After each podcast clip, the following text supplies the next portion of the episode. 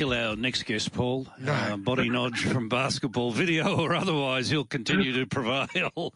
And tell us how the uh, Boomers are going in the FIBA uh, World Cup qualifiers for the uh, yeah World Cup qualify qualification in 2023. Philippines, Japan, and Indonesia. How'd we go, body?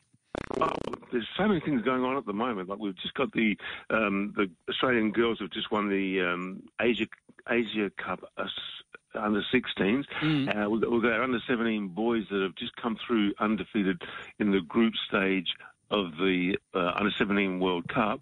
And then we've got the Boomers in soil last weekend, cleaning up um, Japan and China twice. Um, actually, quite quite emphatically, the um, they won that series, considering that the, the Boomers team that we had was probably not even our B team, may well have been our C team, with only really Matthew Dellavedova as an established international.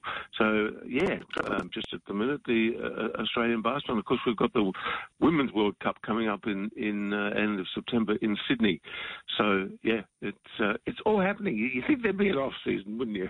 Well, no such thing. I suppose that's when the national uh, team sort of gets to play once all the club stuff is finished. But, uh, Boti, in terms of the Cups, I think Spain might be the defending champion. That was the championship we lost uh, the third versus fourth game against France last time. What, what sort of status does it have, the uh, World Cup for basketball? Well, they're trying to build it up, actually. They changed the name from the World Championship to the World Cup because really FIBA, which is the governing level, um, really wants the World Cup to be its, its primary event and more important than the Olympics.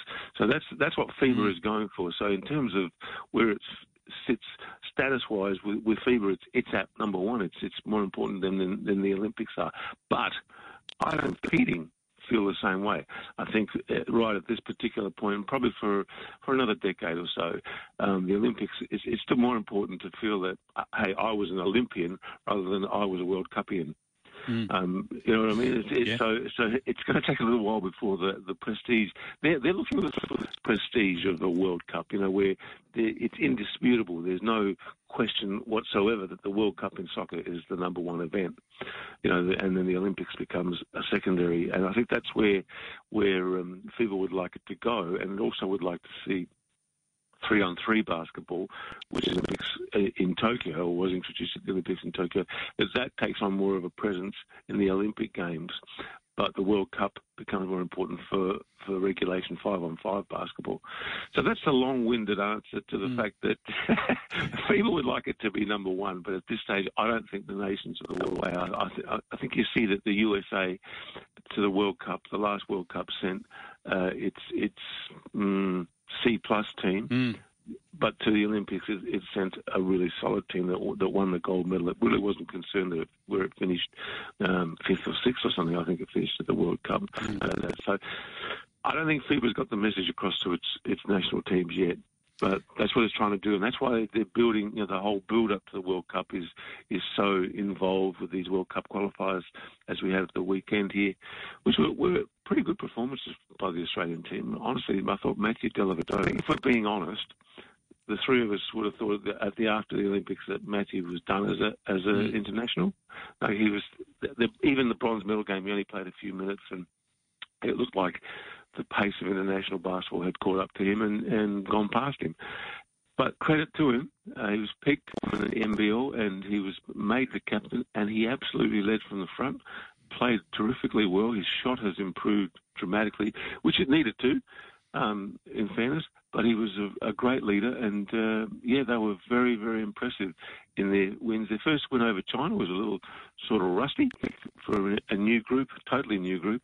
Then they absolutely smacked the living bejesus out of Japan, and it's 45 all in the third game against China at three quarter time. So there's nothing to suggest that they're going to win 71-48. If they're mm. going to hold China to three in the last quarter, you know, I mean, that was just a phenomenal defensive display and an amazing offensive display. So, yeah, we've got a lot, lot to feel good about. We've got the Asia Cup coming up next week, so um, that'll be interesting too because the, the field for that, uh, Australia's in a group with Saudi Arabia, Jordan, and Indonesia. But I'm not going to be available for that because you see players like Jack White, who played for the Boomers in this World Cup qualifier, they're off to the Summer League. You know, there are a, a lot of our um, better next tier players are heading to the NBA Summer League to sort of try and make their cases as players at the next level. So it'll be interesting to see exactly because we're the defending champions of that. Buddy, uh, you, as you can appreciate, we have a lot of sports people on this show, and a lot of them come on and describe themselves as Olympians. I've never heard any of them say they were a World Cupian. World Cupian? Mm. no. Now, is Cupian a world, or have you made that up? May have made that up. right, the truth, the truth comes out. I was looking at the highlights of Australia against Japan, and Thon Maker, who is an absolutely huge human, he really used that height advantage. He, he, well, what I was seeing, Boti, he was sensational. Yeah, in the first game against China, he struggled. It's like he, he's only played a handful of games in the last two years because of for various reasons, and he looked like he desperately needed the run. But then in the in the game against Japan, he actually started the avalanche. He he blocked two shots uh, in consecutive plays, and then went down and a play or two later, started to rediscover the, the sort of form that made him an NBA player at the Milwaukee Bucks, alongside Matthew Dellavedova. And I don't think that hurt him either, playing alongside Delly. I think they've got some, obviously they've got some history as teammates, and he just got better and better and started to grow back into into the Thon Maker that that um, played for Australia a couple of years. Yeah, he's another another one you can add to this growing list of next gen players that are going to keep taking Australia forward. You know, when when Patty Mills and Joe Ingles I said that this is the gold standard that, that we want to keep playing at, that we've established a, uh, you know, what do they call it? Um, gold vibes on Tokyo, gold vibes only. Now, that didn't mean gold medal only. It meant you've got to bring a gold standard of play to everything you do. You've got a gold standard of, of behaviour on and off the court, and you you know you've got to be really focused on bringing home a gold medal. That's gold vibes only. So they came home with their, their rose gold medals time ever, and and they said this is the standard now that we are at. This is where we want to stay and get better from here. So there's a lot of excitement at guys like like Thon Maker and and a whole bunch of them that are playing in the NBA right now. That you, you know, like who knew that Matisse Thybulle was going to mm. be such a great player yeah. when he walk, when he pulls the green and gold on? He's, he grows a leg. No, he's fantastic. So yeah, it's very exciting times ahead with with the Josh Giddeys of this world and Xavier Cooks and others who are all trying out now to get into the NBA. So these are good times. Of course, Patty's got the new contract. He should be able to. Um, get through the next couple of years with $14.5 million at the mm. Brooklyn Nets. But, geez, is that a club you'd want to be at right now? Yeah. Did that surprise you, um, Durant leaving?